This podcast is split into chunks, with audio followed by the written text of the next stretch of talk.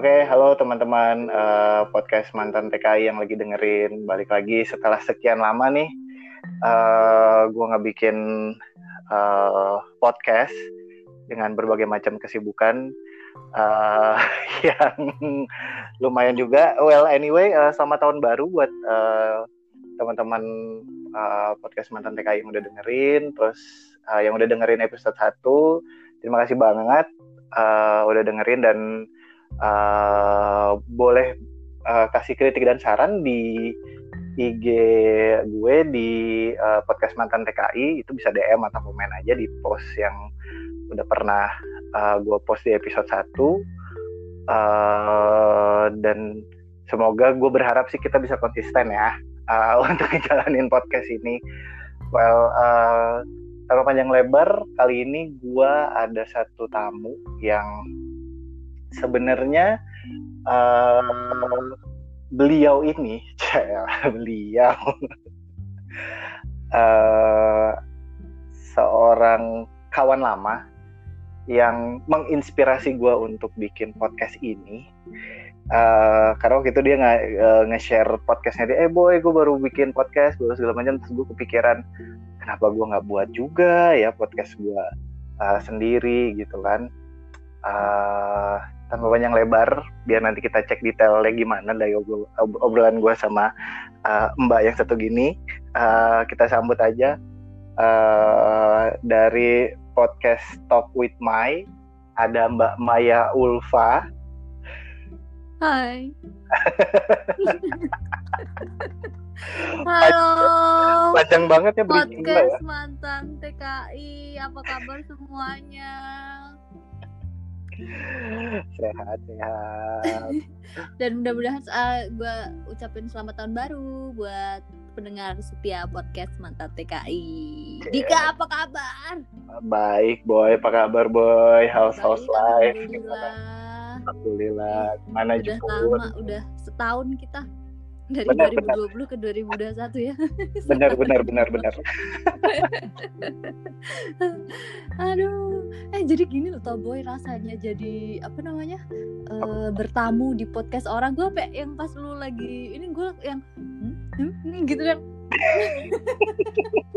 oh gini rasanya kalau gue kan kalau kita biasa yang ngomong tuh kayak yang oh yaudah kita biasa ya tapi kok gue yang uh, yang jadi tamu tuh yang oh, wow.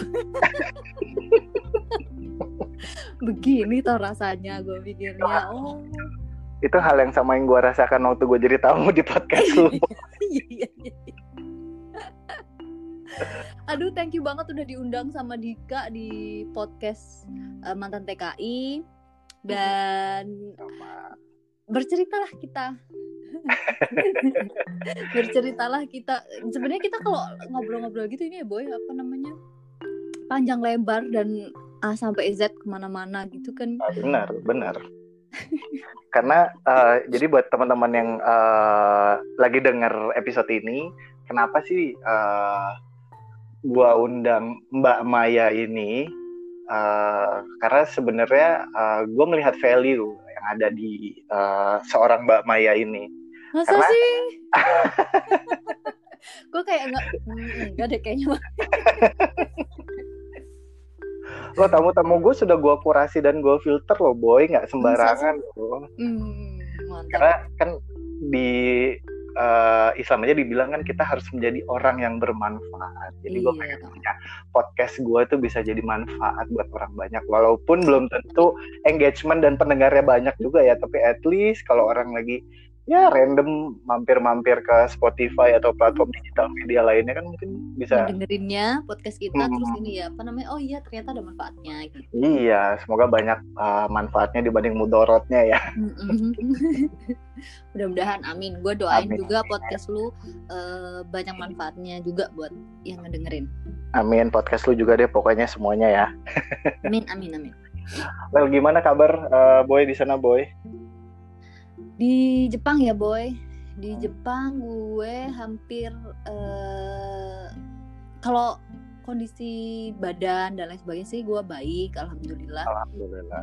Mm tanpa kurang suatu apa pun. Ya kadang-kadang di apa namanya karena di rumah terus ya di sini sama kan masih corona juga masih covid-19 dan walaupun udah ada perubahan cuman berita-berita yang sampai sekarang itu eh, gue jadi cerita corona deh boy. Nggak apa-apa nggak sih? Apa-apa kan kita ngobrol-ngobrol. Iya jadi di sini tuh uh, kemarin da, uh, tanggal berapa ya kemarin ya? Tanggal pokoknya pertengahan awal, awal ke pertengahan Januari itu mulai PSBB lagi. Versi Jepang. Versi Jepang betul. Jadi PSBB-nya jam 8 toko-toko harus tutup, restoran-restoran gitu, nggak boleh ada kumpul-kumpul. Iya betul jam 8 malam nggak boleh kumpul-kumpul. Nah, uh, gue termasuk salah satu orang yang masih di rumah nih, masih di rumah dan kerjanya juga dari rumah, juga uh, apa namanya stres sih kayaknya pasti. Cuman uh, apa namanya gue menyikapi gue yang ini juga dengan hal-hal yang yang seneng gue lakuin aja yang gue kayaknya gue tenang gue ini nggak tahu mau itu seharian gue mau youtubean nggak tahu itu seharian gue mau jualan nggak tahu gue ngelesin atau apa gitu hal-hal yang menurut gue nggak uh, apa belajar gitu juga kadang-kadang juga gue lakuin jadi banyak kegiatannya ya gue iya banyak kegiatan yang kadang-kadang pas gue oh ya kalau gue kerja seminggu full itu malah nggak bisa ini loh gitu, hmm. gitu tapi sih gue. Uh, kan kalau di Indonesia sendiri kan uh, sepenglihatan gue nih uh, terutama di Jabodetabek kan orangnya itu kan maksudnya terhadap uh, situasi pandemi ini ya kalau kalau gue lihat sendiri ya boy.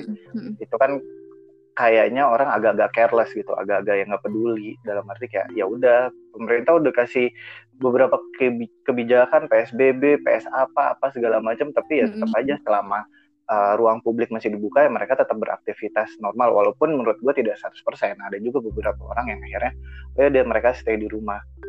Mm, bagaimana dengan iya masyarakat sih. Jepang sendiri gitu? Apakah mereka benar-benar ya setahu gue sih harusnya mereka benar-benar kalau government bilang apa mereka nurut ya. Apa masih adakah gue yang ngeyel-ngeyel gitu atau gimana? Sebenarnya masyarakat Jepang juga banyak juga yang ngeyel-ngeyel boy. Dan banyak juga yang ngikutin. Jadi kayak teman-teman gue yang seandainya gue ajakin keluar eh keluar yuk gini, gini ya Maya masih masa kayak gini gitu.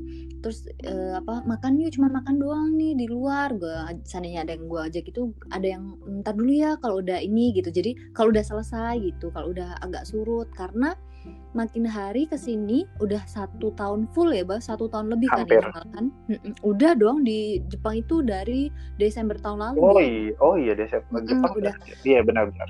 Betul kan, udah satu tahun full lebih malahan dan itu hmm.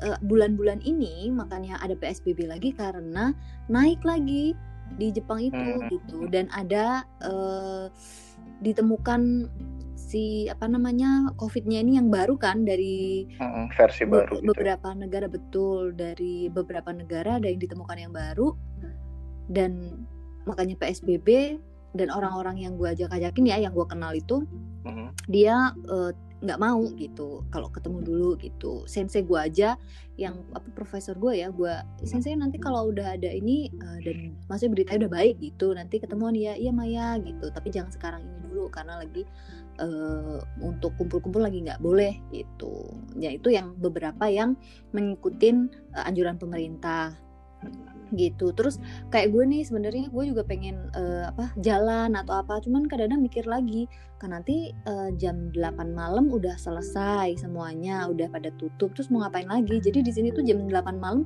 kalau seandainya nggak pada tutup uh, mungkin mungkin kena sanksi kali ya boy. Gue juga nggak tahu uh, gimana? Cuman jam 8 itu semuanya. Jadi kita jam 8 malam itu udah nggak bisa saat ini ke restoran. Makan itu udah nggak bisa boy. Hmm. gitu.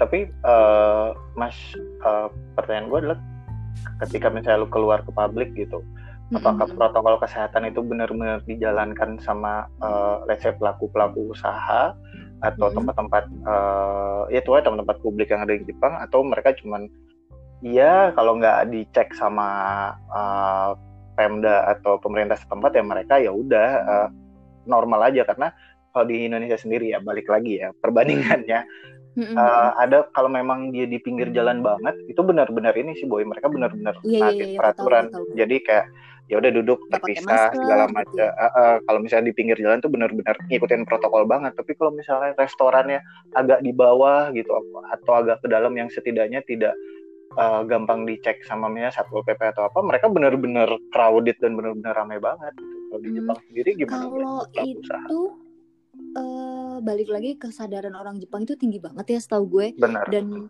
mm-mm, dan itu tadi yang gue eh, apa namanya cerita bahwa eh, ada peraturan pemerintah mengatakan bahwa jam 8 semuanya harus tutup gitu. Hmm, Itu mereka mana hati loh boy, maksudnya kayak tadi malam nih contohnya. Gue tadi malam ke Shibuya. Hmm, Jam 7 tuh udah mereka udah mau persiapan mau tutup last order. Sorry, last order itu jam 7.30. hmm. Jadi jam 8 udah kayak sepi gitu loh Shibuya yang biasanya rame. benar Terus ya karena gue udah lama, lama banget nggak ini ya nggak keluar gitu loh jadi kayak gue hmm, apa namanya eh, udah kaget sebenarnya oh ya berkurang banget sih boy. Lu tahu kan Hmm. Shibuya yang crossing light itu? Benar benar. Mm-mm, Hmm, itu kan banyak banget orangnya gitu. Banyak Ya, turis itu juga menurut ya, gue mm-mm, betul. Nah itu malah kebanyakan tadi malam malah orang-orang eh, bukan orang Jepang ya maksudnya orang-orang Oh. lu- eh, luar negeri tuh gue temuin malah banyak kemarin tadi malam itu. Gue karena ini ceritanya gue udah lama banget gue nggak keluar rumah kan. Hmm, terus eh, gue keluar kok gue kaget sama temen gue kenapa banyak orang bule ya gitu. Mungkin gue gue sama temen gue oh mungkin mereka yang eh, udah lama di sini dan orang Jepangnya juga saking banyakan di rumah jadi nggak kayak nggak kelihatan gitu loh. Kenapa orang bule yang banyak gitu lagi makan sushi lagi makan apa anak muda atau mereka yang mm, pas pandemi nggak bisa pulang nggak bisa pulang. Negaranya masing. mungkin ya mungkin ada juga yang seperti itu gitu dan ada juga cerita kemarin temen gue nge- nge-share gitu di Facebook kalau nggak salah ya.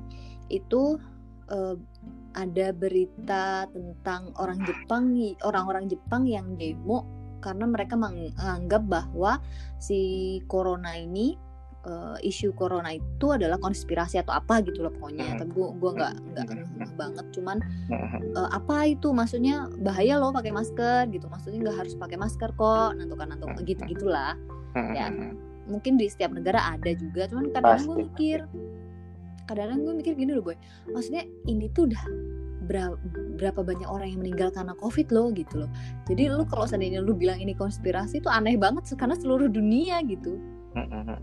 Benar gue sih dari gue mikirnya gitu sih cuman kadang-kadang eh, apalagi gue dengar kemarin ada orang Indonesia ya si siapa namanya ada yang Syekh itu meninggal kan si Syekh ya Syekh Ali. Ya Ali Jaber itu ya tuh gue ngefans banget tuh boy sama dia. Udah gue benar udah seneng oh iya karena covid dia udah sembuh padahal dinyatakan negatif terus tiba-tiba nggak ada itu ya Allah gue Hmm, mikirnya maksudnya separah itukah covid gitu karena hmm, ya ju- jujurnya sih keluarga gue habis positif boy oh di Semarang ya bu ya di Ambarawa Ambarawa. Hmm, Ambarawa. Mm-mm. Mm-mm. jadi gue ya masih oh ya memang ada gue gue nggak denial bahwa itu nggak ada sih enggak sih Eh, kadang-kadang gue ber- bersyukur banget alhamdulillah mudah-mudahan jangan sampai kena gitu aja sih cuman Hmm. keluarga gue kena dua Hmm. orang yang kena positif Hmm. terus tapi sekarang udah satu bulan yang lalu sih udah Hmm. sembuh sekarang udah alhamdulillah alhamdulillah Hmm. tapi untuk di Jepang sendiri bu Hmm. angka penularannya itu apakah cukup tinggi atau enggak maksudnya dari pertama kali hit nih terkena terus sampai sekarang gimana karena kalau di Indonesia sendiri kalau mungkin mungkin juga lu uh, ngikutin juga kali ya Mm-mm. itu angkanya terutama di Jabodetabek tuh makin naik boy dan itu gua sebagai orang tua yang baru punya bayi itu kita tuh ngeri banget gitu. Ini aja kan uh, sekarang istri sama anak gue lagi keluar karena uh, memang harus ada yang dibeli gitu. Uh, gue nggak bisa nemenin karena harus bertanggung jawab sama kerjaan. Itu aja tuh gue benar-benar make sure mereka untuk ya udah pakai ya anak gue yang bayi udah pakai face shield. Istri gue udah gue suruh pakai uh, face shield segala macam dan nanti pulang gue suruh mereka mandi. Termasuk ya anak gue gitu karena Iya, ya itu kecil ya. angkanya mm-mm, angkanya itu sangat mengerikan terlepas itu uh, mereka benar-benar kena covid atau enggak ya kalau untuk di Indonesia sendiri ya tapi menurut gue lebih baik kita proteksi diri kita Betul, sendiri kan betul. lebih baik mencegah Mm-mm. daripada Mm-mm. mengobati kan betul kalau di Jepang sendiri gimana boy Uh, trennya apakah naik atau turun makin di sini makin ke sini sih tetap naik sih boy karena ada Mhm. mutasi yang baru itu loh corona yang baru itu Mhm. ditemukan Mm-mm. sampai Jepang itu kan menutup beberapa negara lagi Mm-mm. Uh, dan karena menutup beberapa negara lagi alasannya ya karena naik gitu. Kalau nggak salah itu kemarin tuh bisa sampai 1.500. Maksudnya nggak sebesar yang Oh. Indonesia karena uh, jumlah penduduknya juga di Jepang sama Indonesia kan beda ya. Di Tokyo itu berapa? Ada kok kemarin gue pas ada pas sharingan gitu uh, 1.500, 2.000 pokoknya bisa sampai 7.000-an deh kalau nggak salah itu terakhir ya gue cek ya sebentar. Ada di grup gitu kok. Ah, wait ya. Dan di berita itu setiap hari itu eh, perdana Diupdate. menterinya, terus gubernur-gubernurnya gitu, Hmm. tiap hari update juga tampil gitu di TV gitu. Gitu. Jadi eh, di nih Nah, kemarin itu baru beberapa hari itu ada di tiga daerah itu Tokyo, Saitama sama Chiba. Daerah itu udah kayak daerah merah loh gitu. Maksudnya udah langsung PSBB. Ini yang PSBB yang keberapa ya? Gue lupa. Terus habis itu eh, ada lagi beberapa daerah lagi eh, ngikutin kan Kanagawa, eh, bukan eh, Osaka, terus eh, ada beberapa daerah lagi gitu ngikutin. Nah totalnya itu bisa sampai sampai tanggal berapa nih ya, wait ya? Tanggal hari Jumat kemarin kalau nggak salah hari Jumat kemarin itu hari tanggal berapa ya? Itu sampai 6.606 itu hari Jumatnya doang. Terus yang udah terkena itu 31 ribuan, boy. 31 ribu yang meninggal itu totalnya ada 4 ribuan, 4.352 orang. Gitu. Terus eh, di daerah Tokyo-nya itu nah di Tokyo itu bisa sampai 1.500 orang Mm-mm. dalam sehari itu ya. Itu di beberapa daerah baru. Oh di daerah gue Chiba itu ada 488 orang ini yang kemarin hari Jumat ya, yang biasa Hmm. di ini. Jadi trennya sih saat ini masih meningkat sih. Sampai gue baca eh, berita, mudah-mudahan gue bener kalau salah gue minta maaf. Itu banyak eh, suster-suster ya atau perawat-perawat yang dia sudah hampir menyerah gitu dan dia sampai keluar ke pekerjaannya boy. Oh ya? Heeh, karena dia karena mereka Nggak ada kalau nggak salah 21% gitu jumlahnya. Mm-mm. Itu dia udah nggak sanggup karena capek banget gitu. Saking Mm-mm. nambah-nambah terusnya.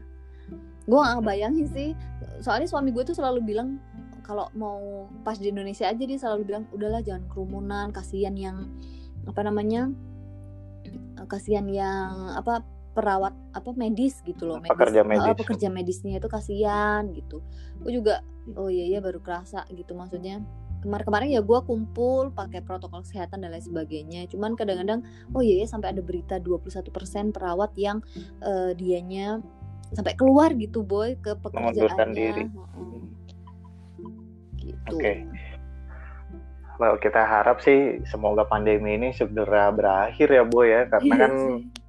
kasih bukan kasihan sih maksudnya eh, iya kasihan dan gimana ya mobilitas masyarakat juga agak terganggu teman-teman yang ingin atau pelaku-pelaku usaha itu kan susah untuk jualan juga ya kan dan masyarakat dunia sendiri kan juga pengen semuanya berjalan normal ya boy Iya. tanpa harus ketakutan terkena penyakit yang sebenarnya dalam eh, arti ini menyerangnya ke bagian tubuh yang cukup vital which is paru-paru kan ya boy ya dan betul. nah itu gue ya, juga mm-mm. takut juga sih sebenarnya karena habis kita Mhm. nanti ah, amit amit jauh baik jangan sampai gue tuh berdoa banget jangan sampai ada yang kena gitu maksudnya di sekitar gue karena Mhm, mhm. wa- semenjaga apa pun kalau gue berita apa baca berita yang di Indonesia semenjaga apa pun kita kalau eh, apa namanya kita dipilih Tuhan gitu ya contohnya maksudnya Mhm, kita kayak udah di choose sama Tuhan ya udah lu kena ya lu kena aja sih pasti gitu cuman nggak ada salahnya kalau kita eh, membentengi diri maksudnya kalau kita menjaga diri kita juga menjaga eh, orang-orang yang kita Orang sayang di lain. sekitar kita gitu loh. Betul. Mhm, mhm. Hmm. Aduh gak ngebayangin kalau kena sih boy gue.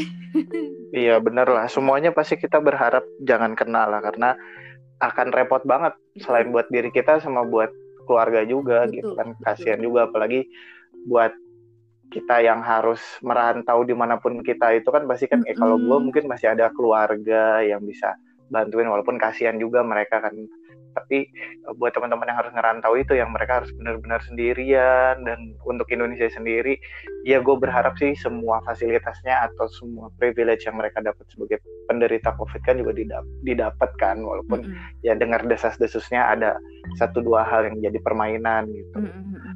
Well kita berharap semoga pandemi ini berakhir ya Boy ya. Amin amin segera deh biar yang nggak nggak apa kerjanya udahan jadi ada lagi kerja mudah-mudahan ada kerja yang lagi terus yang pelaku usaha juga semakin semangat lagi untuk bikin usahanya apa meningkatin usahanya gitu-gitu loh boy. Karena Amin. udah setahun udah nggak ngebayangin sih gue. Benar benar benar. Well uh, hmm. itu tadi sedikit pembicaraan tentang covid.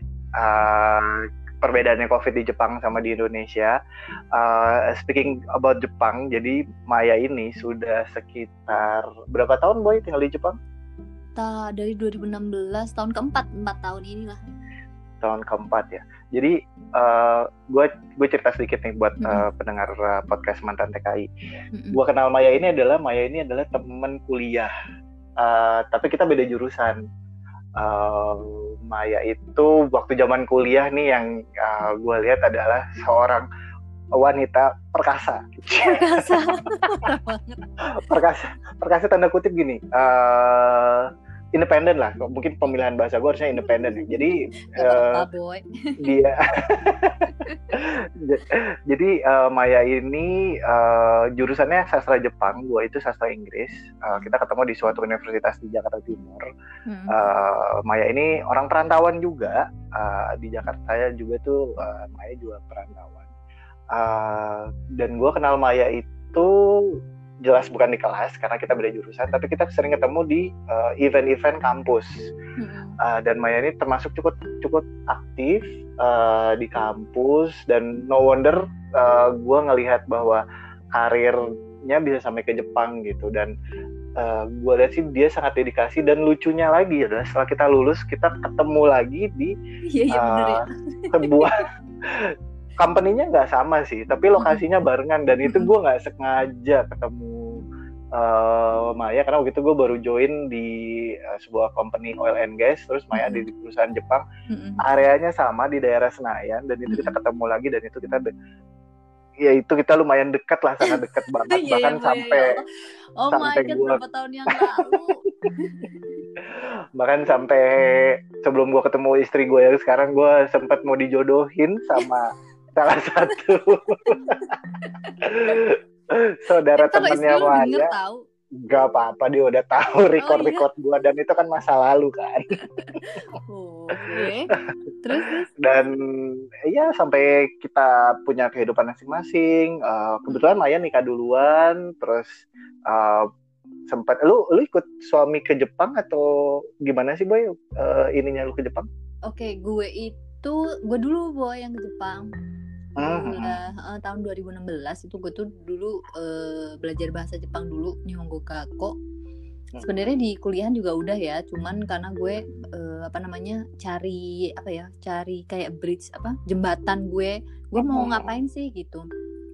Waktu itu terus gue, oh yaudah kalau dipikir sebenarnya gue itu dari lulus udah beberapa uh, kerja beberapa di beberapa tempat yang menurut gue sebenarnya udah nyaman gitu cuman hmm. kok gue masih ada uh, hal-hal lain ya yang gue pengen kejar gitu hmm. terus uh, akhirnya gue memberanikan diri untuk ke Jepang di tahun 2016 waktu itu terus hmm. gue belajar lagi bahasa Jepang walaupun sampai sekarang Jepang gue juga masih hancur juga masih harus belajar lagi terus gue akhirnya satu tahun setelah gue belajar bahasa Jepang gue uh, mencoba untuk uh, mewujudkan mimpi gue untuk bisa sekolah S2 di Jepang sambil bekerja gitu.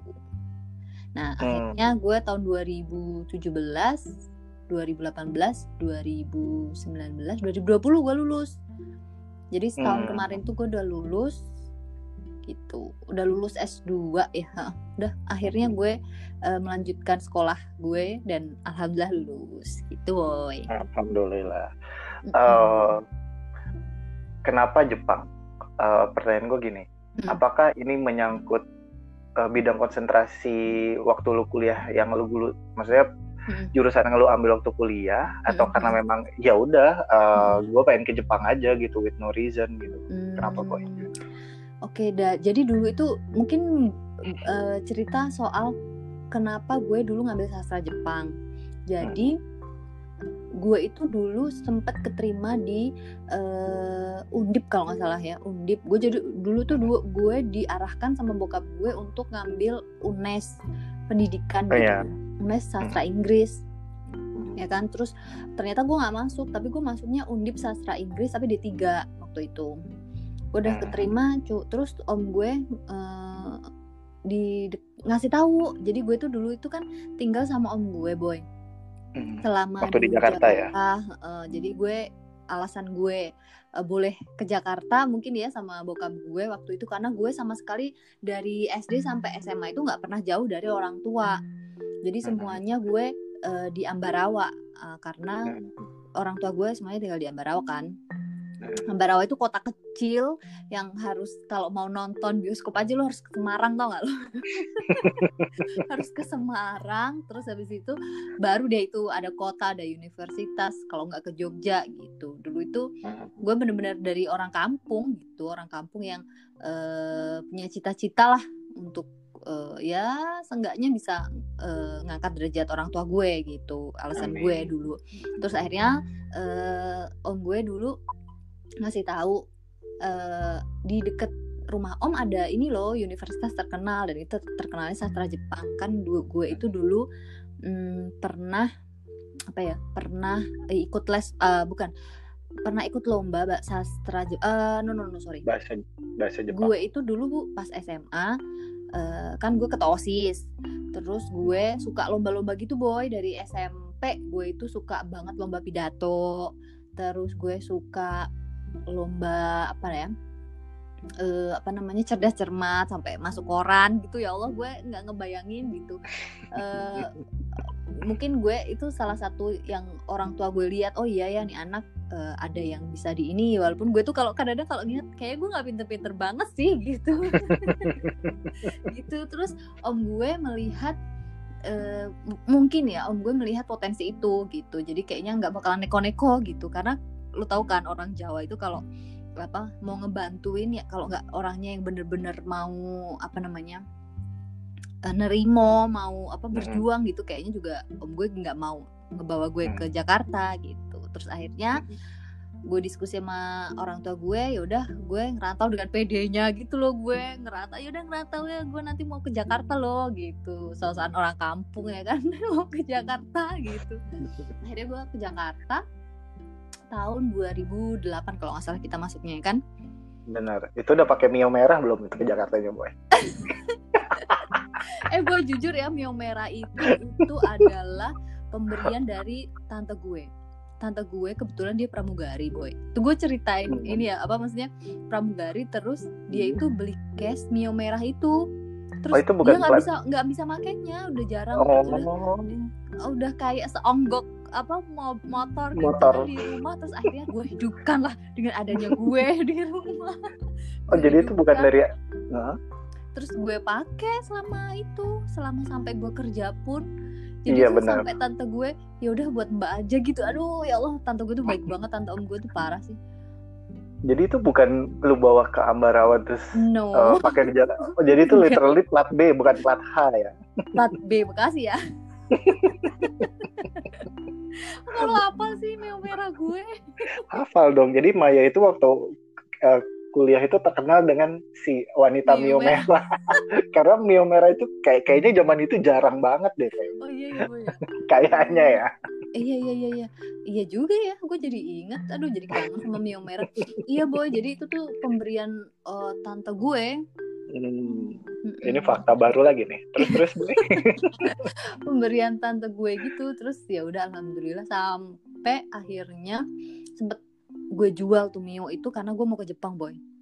Ah dan oke itu uh-uh, jadi tante gue tuh sempet bilang eh gini, gitu, gue gue jadi lompat deh nggak apa-apa boy kan ngobrol. Mio merah itu intinya gue jual gara-gara tante gue yaudah nggak apa-apa pakai aja gitu. Terus uh, akhirnya ya Allah buat beli tiket tau gak sih lu buat beli tiket ke Jepang? Astagfirullahaladzim. Mio merah itu padahal ke kenangan nanti kalau ada gue beli lagi deh itu. Iya dulu gue tuh suka banget sama Mio merah ya karena memang adanya itu. Terus uh, jadi udah satu tahun sebelumnya itu tuh Mio tuh udah dibeli cash sama tante gue cuman nggak dipakai sama sekali gitu jadi gue yang Hmm. hidupin gue yang ini bertahun-tahun ada kali gue di Jakarta tuh berapa tahun ya boleh 8 tahun ya Le? 8 Iya. tahun kayaknya deh ya kan empat tahun kuliah empat tahun kerja sampai lu pacaran sama laki lu yang sekarang kadang-kadang naik Mio merah itu ya boy ya Allah iya iya bener-bener iya iya iya bener. Terus tadi dari sampai mana sih boy? Gue Eh, gue ke Jakarta ya. Gue milih Hmm. sastra Jepang. Ya itu om gue dengan mengarahkan gue dengan oke eh, bahasa Inggris eh, maksudnya orang kan semua bisa bahasa Inggris gitu kebanyakan gitu. Nah sastra Jepang lagi naik-naiknya nih Unsada nih boy. Dan kamu kan Hmm. udah ada eh, apa namanya basicnya bahasa Jepang gitu. Awal-awal pas SMA udah belajar kan dikit-dikit mau nggak gitu. Hmm. terus akhirnya dengan dibu dengan dibukakan mata bahwa ini perusahaan Jepang di Indonesia lagi banyak loh gitu tapi ya eh, mau harus bersaing karena eh, di Jepang eh, sorry sorry di Jakarta sama di Ambarawa itu beda banget kan di Ambarawa Hmm. itu gue bilang gue bisa bilang bahwa hmm, pekerjaan sedikit banget boy jadi Hmm. harus ke Semarang dulu harus ke Jogja ah, bahkan sebagian banyak yang ke Jakarta gitu. Jadi gue melihat peluang itu bahwa di apa perusahaan Jepang di Indonesia lagi berkembang lagi banyak. Nah mungkin gue memanfaatkan salah satu peluang untuk eh, bisa masuk ke sana dengan gue belajar bahasa Jepang. Dulu gue mikirnya begitu. Gitu. Oke. walaupun pas setelah keluar gue mikir eh, oh ternyata eh, bahasa gue juga masih kurang dan gue harus apa namanya walaupun akhirnya setelah lulus gue bisa masuk ke beberapa perusahaan Jepang yang eh, apa namanya eh, dan gue lihat eh, nggak bergengsi cuman apa namanya yang maksudnya gajinya juga lumayan buat cewek ya buat gajinya lumayan terus gue eh, bisa mengejar mimpi gue untuk bisa masuk ke sales gitu kan sales Hmm. departemen gitu gitulah dan gue eh, perusahaannya juga lumayan gede dan itu sih gajinya eh, apa namanya lumayan sih menurut gue gitu. Untuk orang yang masih sendiri masih apa apa sendiri gitu. Waktu itu sih gue mikirnya. Tapi waktu lu di kampus dulu nih Mai Mm, mm, mm, mm. eh, kan berarti kan bisa dikatakan bahwa hampir sepanjang hidup lu sampai umur 18 tahun kan lu belum pernah merantau kan? Betul betul Eh, lu harus walaupun lu tinggalnya sama keluarga juga di Jakarta Mm-mm. tapi kan lu ibaratnya by your own sendirian gitu tanpa orang Mm, tua. mm, mm, mm, mm. Eh, itu hal apa yang lu rasain? Eh, maksudnya beradaptasi sebagai seorang young adult sebagai seorang mahasiswi di Jakarta eh, merantau? Maksudnya ada kendala apa yang yang yang yang lo hadapi pada saat itu? Dan efeknya ketika lu ke Jepang itu ada apa ya ada uh, snowball atau ada ada ada benefit nggak yang lo rasain gitu oh ya waktu gua di Jakarta ini uh, gua ngerantau sekarang di Jepang gua nggak terlalu ngerasa ibaratnya apa ya shock gitu. Karena gue sudah terbiasa merantau gitu. Gimana? Sih?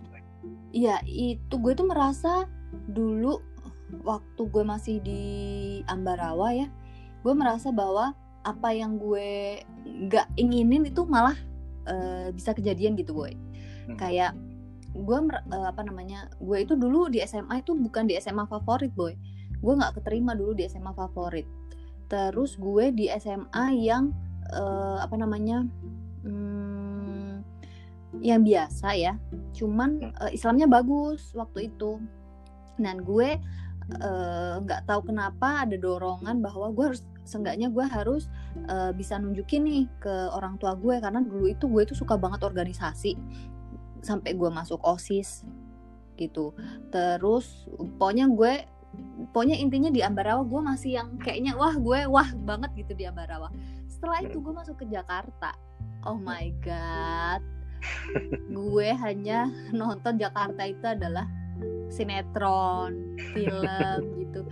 Gue kalau bisa bilang hmm, kasar kasar deh waktu itu gue cerita kalau nggak salah sama lu kalau nggak sama temen gue temen teman kita marxis ya Hmm. Allah gue kayak dibohongin ya sinetron di Indonesia sinetron Indonesia bullshit banget beda banget gue bilang parah sih gue merasa bahwa gue lebih semakin kecil gue oh, gue tuh nggak ada apa-apanya gitu karena gue harus bersaing nih sama orang-orang yang ternyata wah gitu loh maksud gue Hmm. di Jakarta dan eh, ya udah itu adalah momen gue harus bisa menunjukkan siapa diri gue sebenarnya gitu jadi kemarin Mai lu tuh di Ambarawa tuh lu nggak ada apa-apanya gue cuma mikir gitu boy Hmm.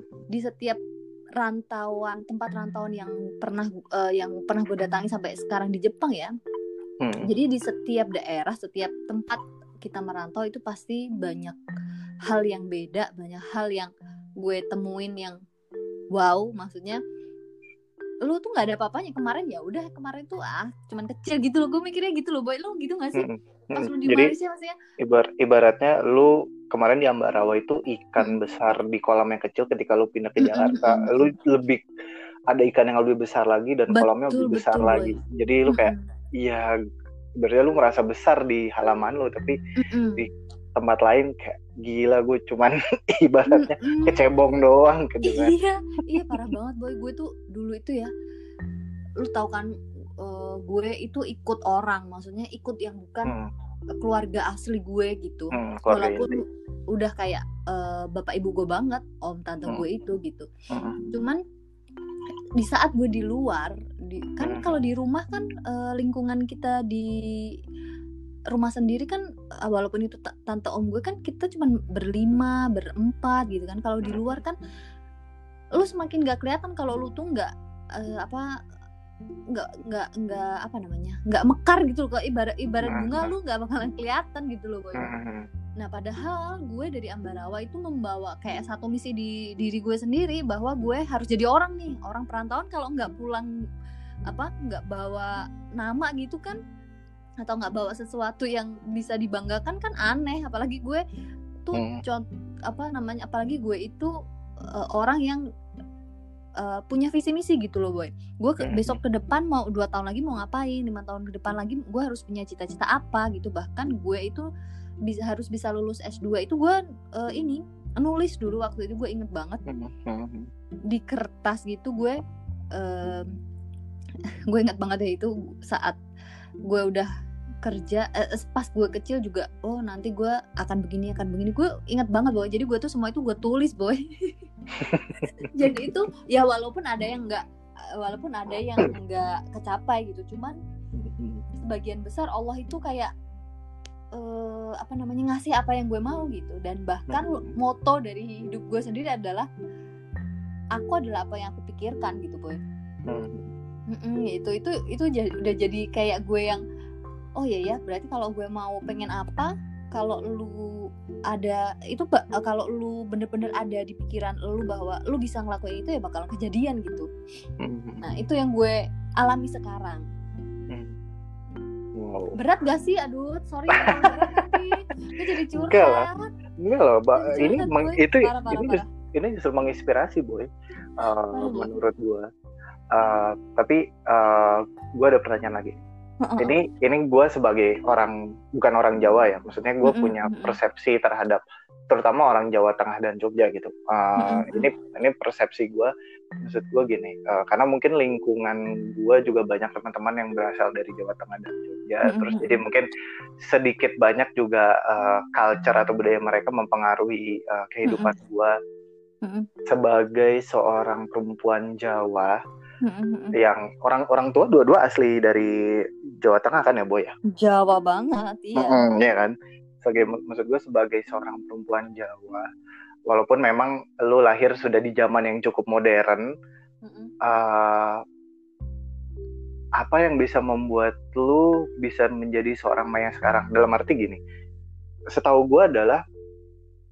perempuan Jawa apalagi kalau lu misalnya Islam itu kan biasanya kan eh, walaupun gue yakin sih ini kayaknya udah nggak relevan ya tapi kayak ya udah kamu mau setinggi apa pun kamu berkaring ya harus balik lagi ini sama uh, suami manut sama suami harus ya yo di dapur yo membesarkan anak yo wes kamu sekolah ya paling setinggi tingginya S1 segala macam lah ya. Tapi back then at uh, the end of the day ya kamu harus ya manut sama suami gitu. Sedangkan kalau gue melihat uh, sosok Maya ini teman-teman. Ini benar-benar beyond dari uh, persepsi itu tuh. Tanpa gue mendikotomi atau mengotak-kotakan uh, suku tertentu ya uh, karena banyak juga beberapa yang gue lihat seperti itu gitu. Kayak ya dia kayak tetangga gue ada nih boy. Dia uh, mereka ketemunya di kampus kayaknya di di di Jogja atau di Purwokerto tapi akhirnya suami yang kerja. Padahal istrinya juga punya gelar sarjana tapi akhirnya ngurusin hmm. anak gitu. Which is hmm. kalau gue nanti pengennya anak gue apalagi anak gue perempuan kan gue pengen ya udah lu kejar karir lu setinggi tingginya gitu. Nggak nggak harus tanpa melupakan kodratnya sebagai seorang perempuan ya tapi gue pengennya ya udah di, disamakan gitu. Apakah ya, jadi kita ngebahas uh, sosok wanita ya dari Karena... segi wanita ya. Ini nggak apa-apa kan ya boy ya? Nggak apa-apa dong. Iya karena maksud gue gini uh, eh, gue juga sering baca karena di budaya timur sendiri itu kan selalu dalam quote on quote itu kan selalu menomor dua kan perempuan kan. Gue nggak tahu sih zaman sekarang harusnya sih zaman sekarang udah nggak ada ya. Dan hmm. lingkungan gue sih alhamdulillah gue lihat sudah nggak ada gitu. Even ke istri gue pun gue selalu mem, men, apa ya gue selalu men-trigger dia untuk ayo kejar kejar mimpi lu apa yang lu suka gitu uh, lakuin aja. Hmm. tapi tetap dengan peranata ya harus tetap menghormati suami harus tetap izin sama suami tapi semuanya tetap gue bebasin gitu. Kayak lu sebagai seorang perempuan Jawa modern melihat hal ini gimana dan lu mendapat privilege atau kesempatan ini apakah memang lu buktikan sendiri ke orang tua lu atau ya memang ini cara orang tua lu mendidik gitu kan. Karena setahu gue kan biasanya eh, orang tua Jawa kan yang harus ya kue harus manut sama orang tua gitu kan.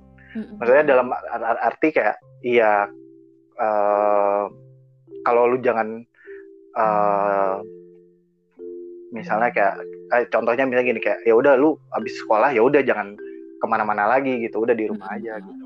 Itu gimana boy? Iya iya gue jadi mikir ya kenapa ya?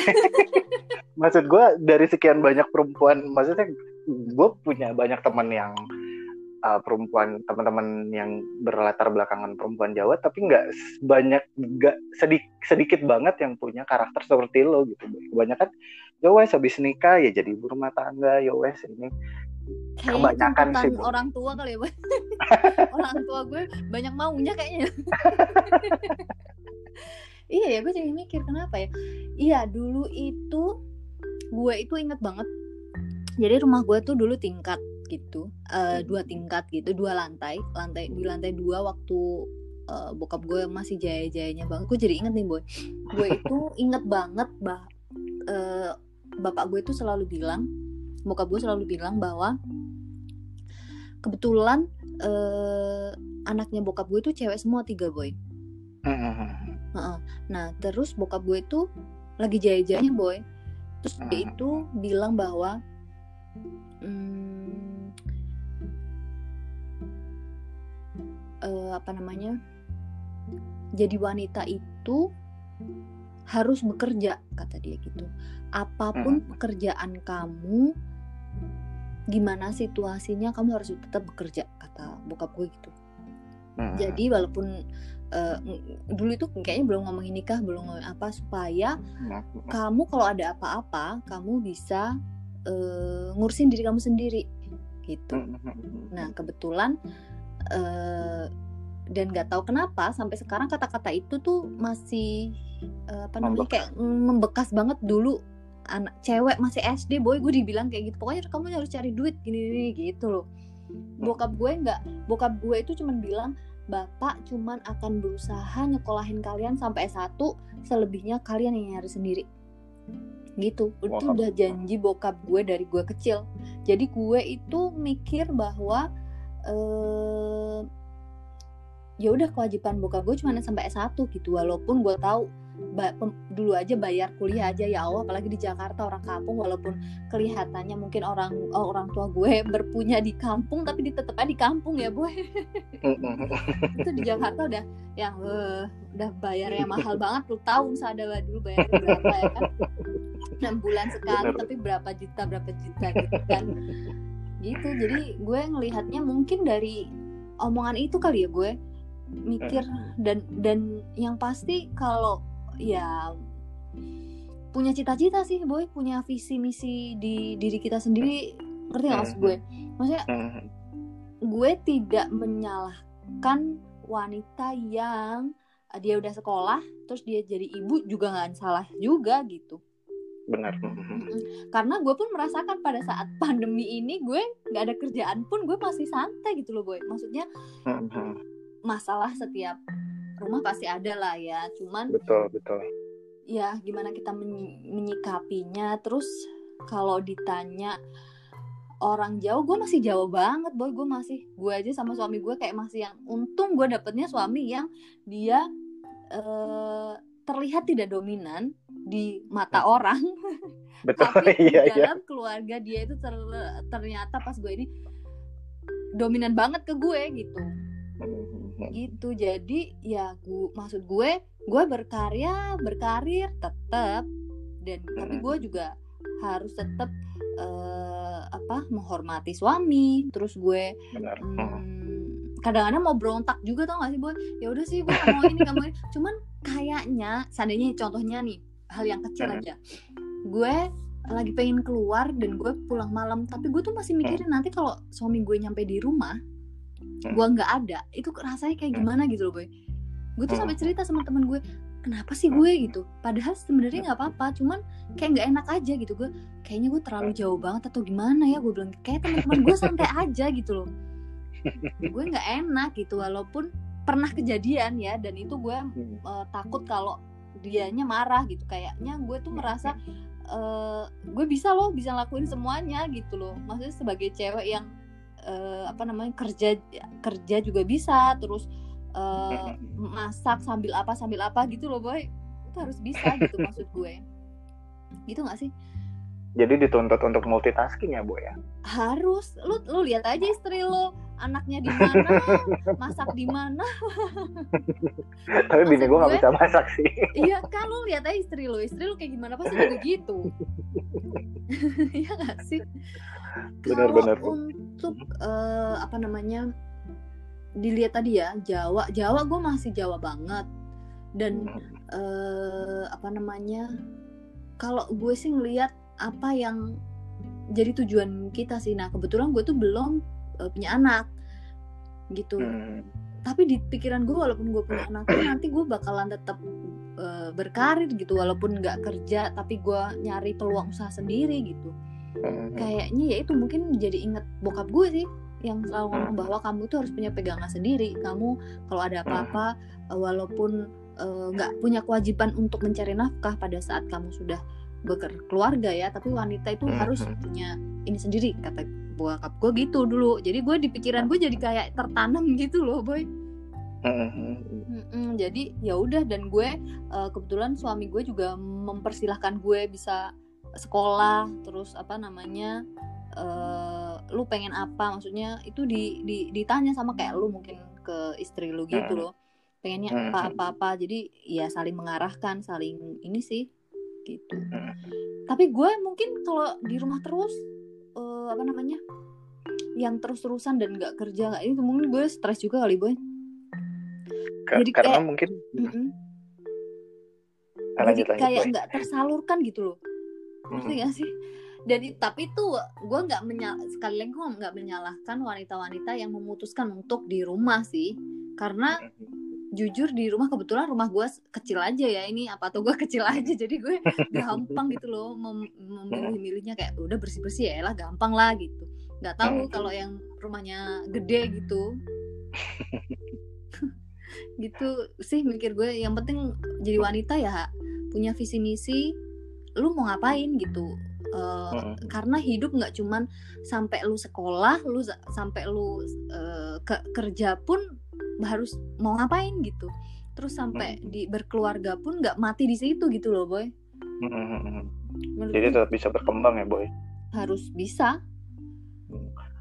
Tapi eh gue sempat mikir gini deh boy. Eh, Mm. Apa karena ini memang perkembangan zamannya ya boy? Maksud Mm-mm. gue, gue coba trace back ke zaman orang tua kita dulu. Mungkin kan Mm-mm. banyak tuh zaman zaman dulu kan kayak ya kayak nyokap gue contohnya gitu kan kayak dia itu sampai harus eh, nggak melanjutkan pekerjaannya karena harus mengandung gue dan adik gue gitu. Akhirnya memutuskan untuk tinggal di rumah. Karena pada saat itu mungkin tuntutan untuk ya mungkin tuntutan ekonomi, lingkungan dan per- perkembangan zaman tidak menuntut perempuan untuk bisa mandiri dan independen seperti sekarang gitu. Sedangkan kalau sekarang gue lihat dan bahkan gue banyak masih banyak menemukan sih teman-teman gue yang sampai saat ini belum merit padahal dari dari sisi umur pun mungkin sudah cukup gitu. Bahkan nggak usah jauh-jauh ad- adik gue sendiri pun Mm-mm. eh, kan lu udah pernah berapa kali lihat kan adik gue kan? Mm-mm, mm-mm. Eh, sampai saat saat ini pun dia belum punya pasangan dan belum belum kepikiran untuk menikah. Padahal memang dari sisi karir cukup baik tapi eh,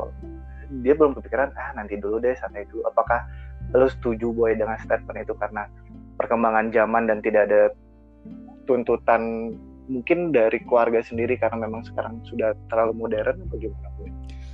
Kalau perkembangan zaman itu udah pasti sih boy kalau perkembangan zaman kalau menurut gue Hmm, hmm.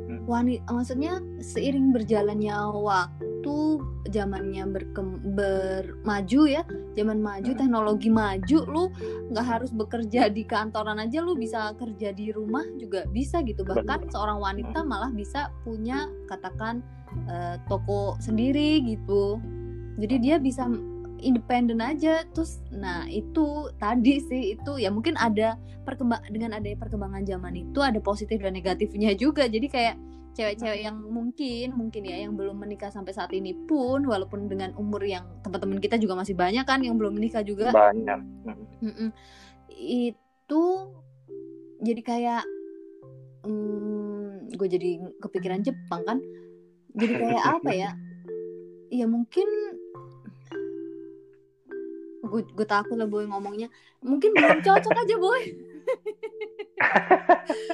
Dan mungkin ada eh, cita-cita yang belum tersa te, te- kecapai boy. Bisa jadi. Bisa jadi kan.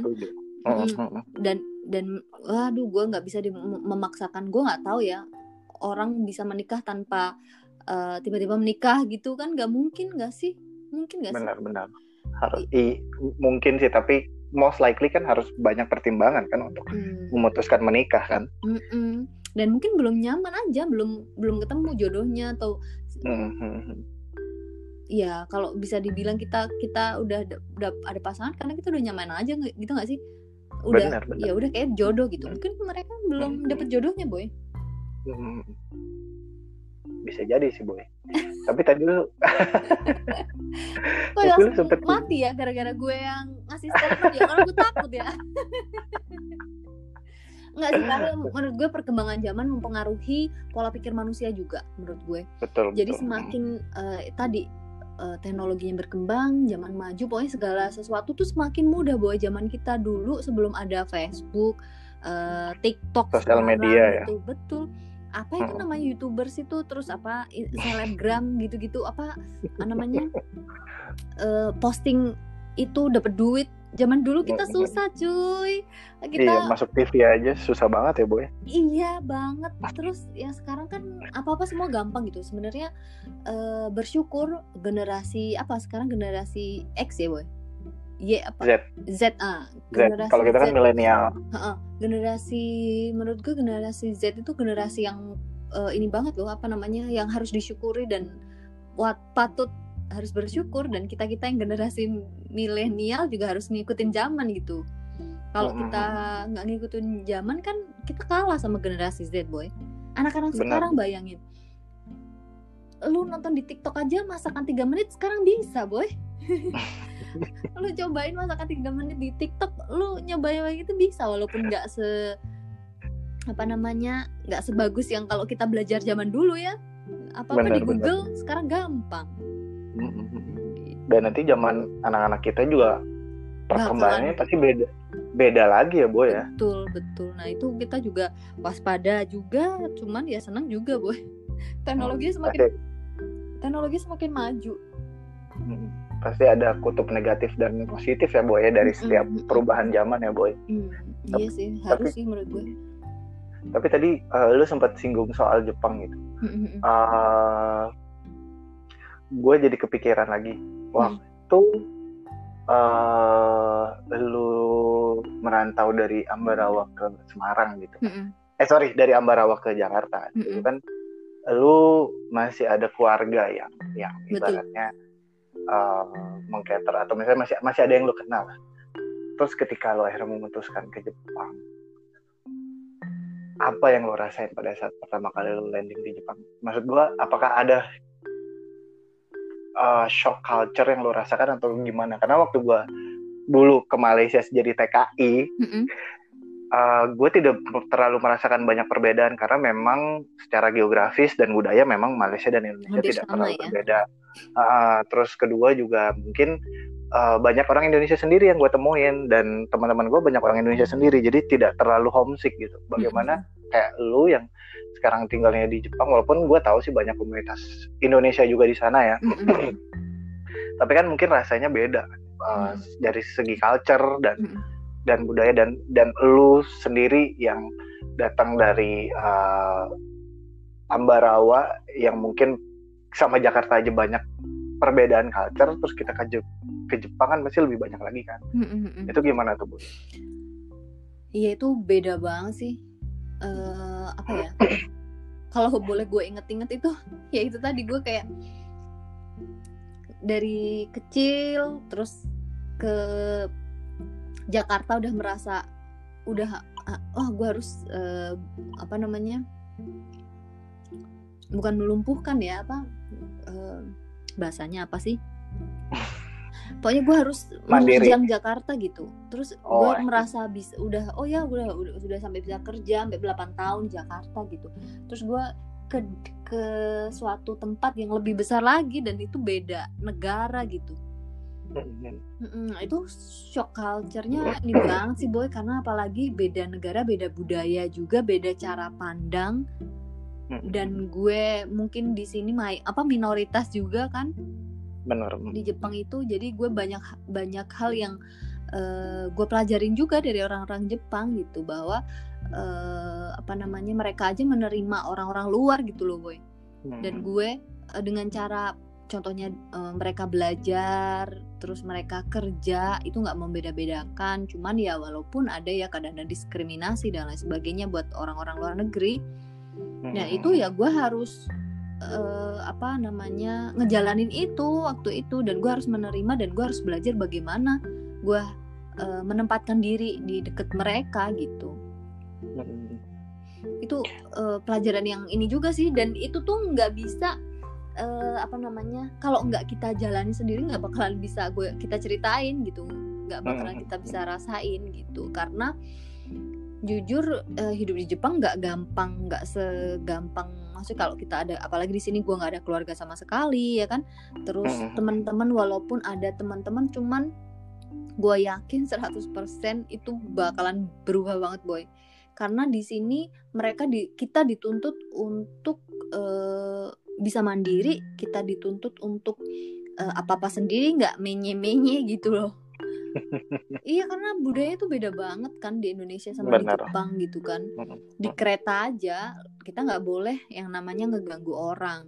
Terus di sini jam 6 j- jam 7 itu jam 7 malam jam 8 udah sepi semuanya tempat-tempat itu. Terus ya udah dari segi budaya aja hal yang kecil aja buang sampah dan lain sebagainya itu udah beda banget kan boy. Jadi ya gue Hmm, banyak hmm, belajar dan gue berusaha untuk eh, membawa hal baik yang dari sini nggak nggak nggak mungkin kalau nggak ada hal yang nggak baik pasti ada sih. Cuman gue berusaha untuk eh, apa namanya menerima dan belajar hal-hal baik sih yang gue dapetin di sini. Nanti kalau gue suatu saat gue harus pulang ke Indonesia gitu gue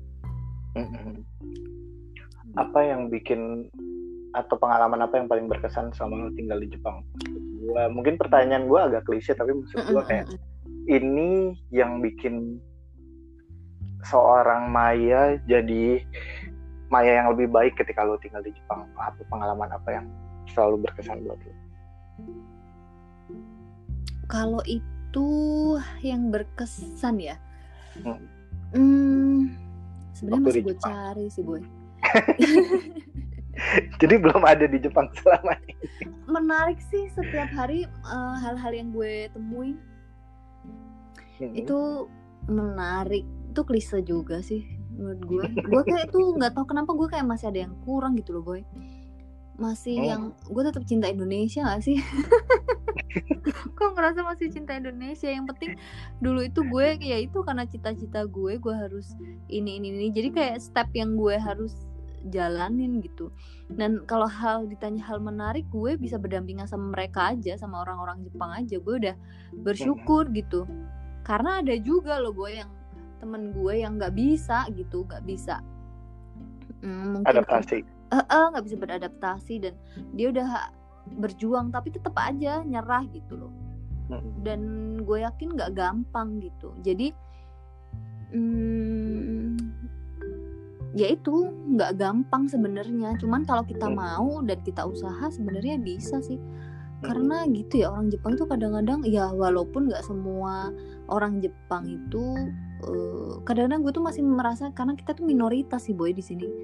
Hmm. Mm-mm, gitu. Dan kadang-kadang senior senior gitu juga yang memper iniin apa namanya menguatkan kita menguatkan kita kita yang di sini ya cuman Hmm. apa pun yang terjadi yang bisa eh, yang bisa apa ya yang bisa buat diri kita kuat ya diri kita sendiri tau gak sih lu mau benar Hmm. apa pun di mana pun gue sih ber- berasanya kayak gitu walaupun kadang-kadang nah ini nih boy gue itu kemarin jadi mahasiswa itu kerja mulu boy karena gue harus Hmm. bayaran kan sekolah itu baito. sampai bener-bener iya baito gue sampai bener-bener dari ini tidur dua jam harus kerja sehari itu cuma tidur dua jam harus Hmm. kerja supaya gue bisa tetap kirim ke rumah supaya bisa gue eh, tetap bisa hidup di sini juga walaupun pas-pasan gue harus bayar Hmm. sekolah sendiri juga gitu Hmm. Hmm. Nah itu tuh pengalaman yang eh, nggak gue dapetin pada saat di Jakarta di Ambarawa Hmm. karena di Jakarta di Hmm. Ambarawa masih satu o- orang Indonesia yang sama gitu. Kalau di Hmm. sini kalau gue apalagi pembayaran di sini ya boy mahal banget. Kalau kita nggak berjuang keras di sini, gue nggak bakalan bisa sampai eh, lama di sini sih menurut gue. Gue sampai inget banget itu gue kerja di hotel, kerja di pabrik, kerja di restoran tuh eh, setiap hari gitu. Dan gue itu eh, apa namanya tidur dua jam gue inget banget itu. Gue kadang-kadang tuh sama keluarga yang eh, atau orang yang oh kamu mah oh, uangnya banyak gini-gini soal kerja di Jepang gue pengen gue tampol lu? Pengen banget gue tampol gitu loh gue lu nggak tahu ya gue kerja di perjuangan. Gitu ya perjuangannya kayak apa? Tidur dua jam lu gila. Eh, apa namanya? Iya boy. Serius banget itu gue emang parah-parah. Habis itu gue kata bokap gue gue pulang-pulang gue kurus banget kamu nggak makan di sana. Dan dan itu gak yang oh iya ya kurus banget juga sih gue. Gue eh, beneran pungkring boy. Kecil banget dulu gue ya Allah. Ya itu perjuangan itu yang nggak gue dapetin nggak gue dapetin di Jakarta boy. Hmm. terus hal yang paling itu adalah ketika gue kangen sama orang tua sih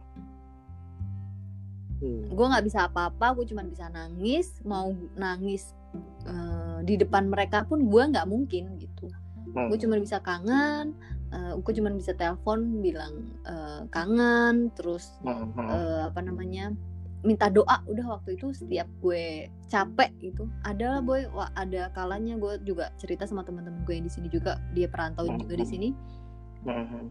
walaupun ada orang Indonesia yang sama pun eh, apa namanya bercerita tuh Situasinya. beda Hmm. banget Eh, pak Hmm. iya bener dan gue bukan tipe orang yang gue harus ada senang-senangnya gitu nah itu ternyata gue belajar juga dari teman gue Eh, kalau dia tuh satu minggu sekali tuh seenggaknya harus makan enak Eh, terus habis itu gue mau ini mah gue mau ngasih gift buat diri gue sendiri gitu present lah buat diri gue Self-reward. sen- yes reward buat diri gue sendiri Hmm, bahwa gue dalam seminggu ini gue udah bisa melaksanakan kerja bagus belajar bagus walaupun hasilnya kayak apa pun tapi gue melaksanakan itu loh gitu.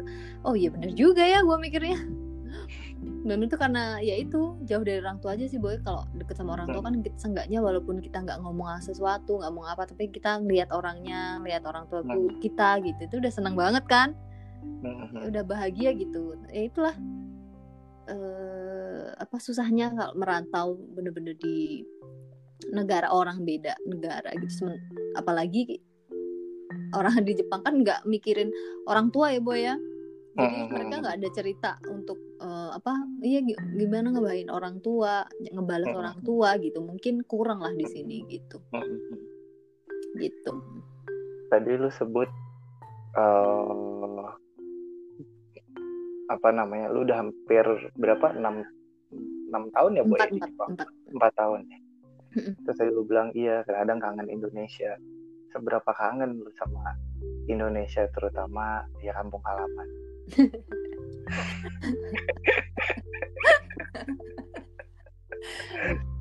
gila. Kangen boy. Kangennya itu waktu gue nggak bisa makan makanan Indonesia. Parah banget sumpah. Rasanya beda banget kan di sini.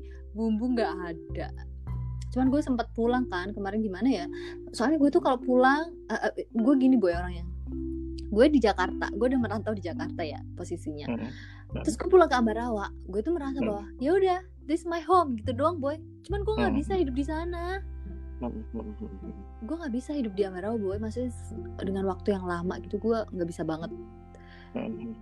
Walaupun udah kejadian ya cuman gue merasa bahwa it's not my life gitu loh. Anymore. yes. Dulu gue pernah sama sama gue kayak ya udah gue baru me- menemukan oh iya rumah yang gue harus pulang pada saat gue harus lebaran ya udah Hmm. rumah gitu doang gue harus pulang gitu. Nah sekarang gue mikir Indonesia kangen banget gila makanannya rendang padang. Ah gue udah naik 10 kilo gue pulang ke Indonesia berapa bulan parah sih boy kangen makanannya terus eh, suasana yang paling kangen adalah azan azan boy di sini nggak ada azan boy Benar-benar. di sini nggak ada azan di Malaysia ada kan Masih ada. Walaupun ada tidak semeriah di Indonesia sih. Mm, mm, mm. Iya Tapi masih ada gila azan. parah banget kan kangen gak sih lo kalau pas Pada saat- jauh Iya. Pada saat itu iya sih. Ya kayaknya gua rasa setiap eh, perantauan yang tinggal di luar negeri mau di negara mana pun pasti bakalan kangen sih sama suasana Indonesia dan ya, makanan terutama. Walaupun di sana ada restoran Indonesia kan boy, tapi kan rasanya kan tidak akan seotentik. Bener kan? Iya makanya sih gue walaupun gue berusaha masak masakan yang ini makanya gue tuh setiap hari lagi sambel terus tau boy di sini tuh parah banget lagi sambel aja Oke, eh, terakhir nih boy. Hmm. Eh, ada tips atau apa sih yang lu pengen sharing ke pendengar si pendengar podcast mantan TKI ini menurut gua. Ini gue bukan ke mantannya ya. Bukan orang ke yang belum. Calon perantau ya boy bener.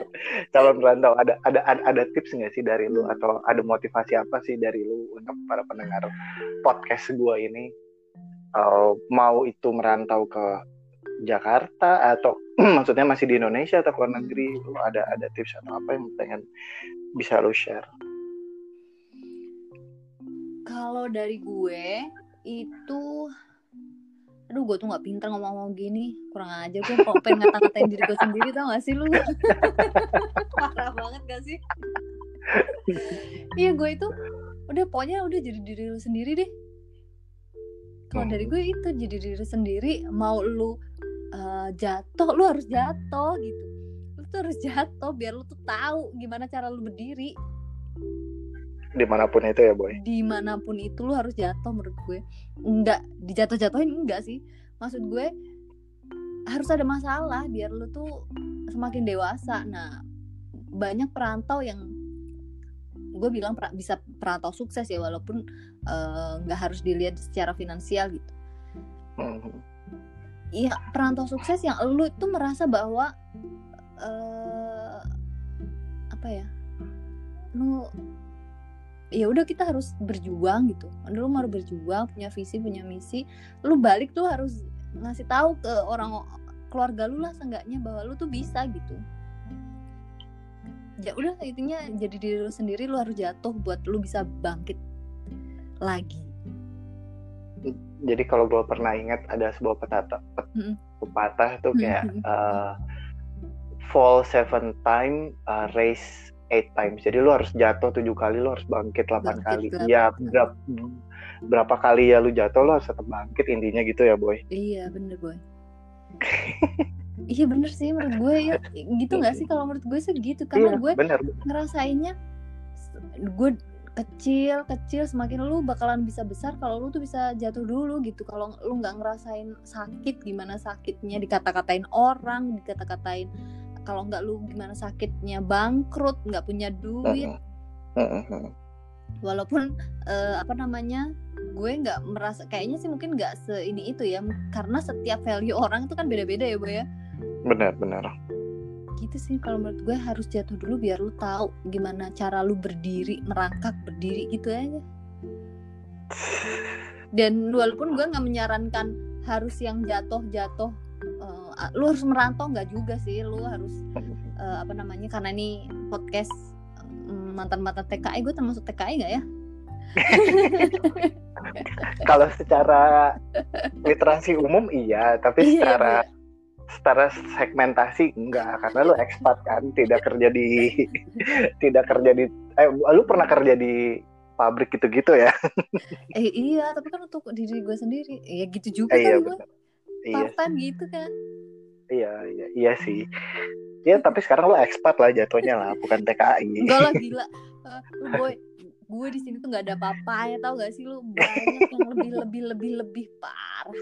Gue tuh ya semakin kita uh, membuka dunia ya boy ya. Biasanya semakin orang Bener. di Indonesia di sini tuh yang kelihatan banget lu boy. Lu yang eh lu ecek-ecek lu yang apa ekspatriat banget ya. terus lu yang punya ilmu gila orang Indonesia ada yang sampai di sini udah jadi dosen boy. Gila gak lu? Maksudnya dia ngajarin bahasa Indonesia ke orang Jepang dan dia ngajarin bahasa Jepang ke orang Indonesia gitu, mengenalkan budaya Indonesia, mengenalkan bahasa Indonesia. Gila nggak sih gue sih yang parah, parah sih parah. Oh, jadi banyak banget sih gue ngerasanya uh, dari pembicaraan uh, gue sama Maya uh, kali ini boy gue saat uh, kali ini. Jadi gue manggil Maya nih boy karena iya iya kenapa ya kita ya? dia tuh karena Maya dari sedikit banyak teman perempuan gue yang menurut gue sangat sangat independen. Sangat kecowok apa tuh? Cowok banget. Karena dulu rambut gue pernah apa uh, rambut gue pernah cepak cowok Pendek. gitu gak sih boy? Iya bener. Awal-awal. Makanya kita panggilnya juga boy kan. Parah ya ya Allah kalau ini tuh masa-masa itu bener ya time flies cepet banget ya boy ya. Ini udah mau selesai ya? Aduh kesel oh gue eh boy serius gue tuh merasakan ternyata gue baru kali ini boy. Gue kan nggak pernah Jadi mau tamu ya, ya. oh gini rasanya. Kayak kita ya udah ngobrol aja gitu terus ya kalau udah selesai teman-teman gue kan selalu gitu nah ini udah mau selesai. Iya. Ya jangan.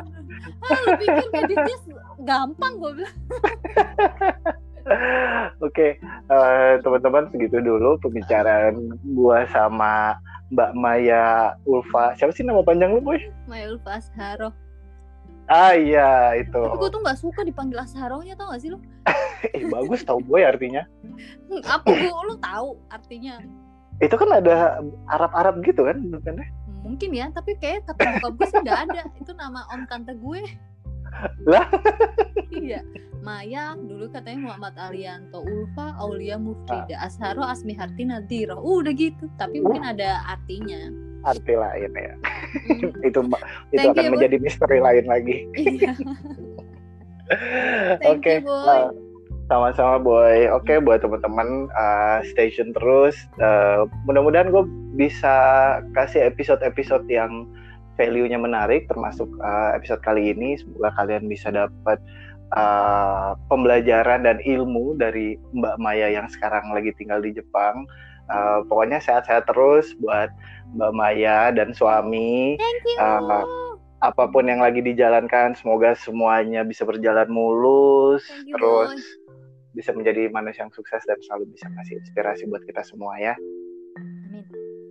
Amin oke segitu dulu teman-teman Eh, sampai ketemu lagi dan semoga gue konsisten ya ngasih episode-episode eh, berikutnya. Oke. semangat juga buat podcast lu Mai Amin amin. Thank you boy. amin oke see you bye semua Bye.